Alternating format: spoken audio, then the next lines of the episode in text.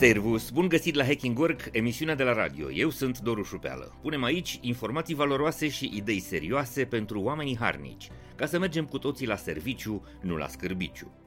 Vorbim tot mai des despre empatie, ca una dintre competențele tot mai necesare în lumea profesională modernă. Este greu de crezut că putem să fim colegi și lideri buni dacă nu suntem empatici. Dar ce este empatia? Dacă mergem la dicționar, aflăm din cele mai simple definiții că empatia este abilitatea de a înțelege și a împărtăși în mod profund sentimentele celorlalți.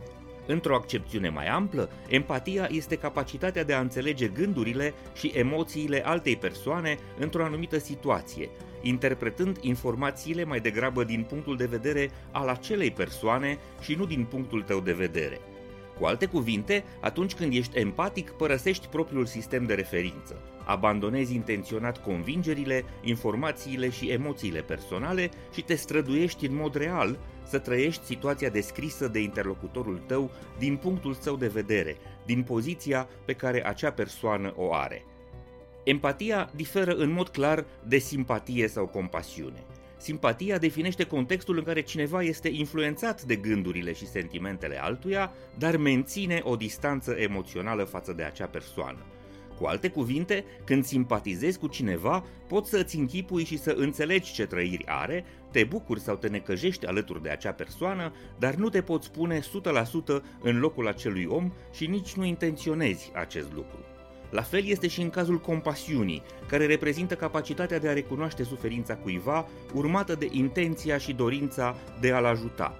Dar, la fel ca simpatia, compasiunea presupune distanță emoțională față de individ și situație.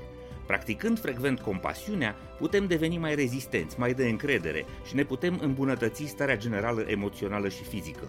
Dar nu suntem empatici, adică nu ne străduim să interpretăm situația asumându-ne cu adevărat poziția și sentimentele celui cu care interacționăm. Care este prima regulă a empatiei? Care este condiția esențială pentru a fi empatici? Dacă ascultăm oamenii de știință, empatia înseamnă înainte de toate ascultare activă. Cel cu care vorbești și care așteaptă de la tine empatie are nevoie de la tine de interacțiune mimică și nu verbală. Îi poți confirma că îl asculți nu dacă spui din când în când da, așa sau continuă, ci mai ales dacă ai ochi atenți și vioi, dacă apelezi periodic la înclinări aprobatoare ale capului și zâmbete fine care încurajează partenerul să se exprime. Uite ce spune despre empatie profesorul dr. Carl Marcy de la Facultatea de Neurologie a Universității Harvard. E foarte greu să arăți empatie când vorbești, fiindcă te gândești și plănuiești ce urmează să spui, rămâi axat pe ce se petrece în capul tău. Când asculți în mod real, pierzi noțiunea timpului, nu mai ești conștient de propria persoană pentru că nu despre tine este vorba. Când ești empatic, intri în comuniune de plină cu interlocutorul tău. Am încheiat citatul. Empatia este una dintre competențele foarte prețioase ale vremurilor noastre, pe care, din păcate, niciunul dintre noi nu a avut ocazia de a o aprofunda sistematic la școală.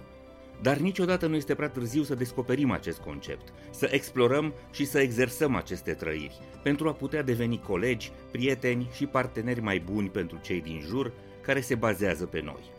Sunt Doru Șupeală și te invit să descoperi podcastul, newsletterele și articolele noastre, nu doar la radio, ci și online. Caută, ascultă și citește Hacking Work.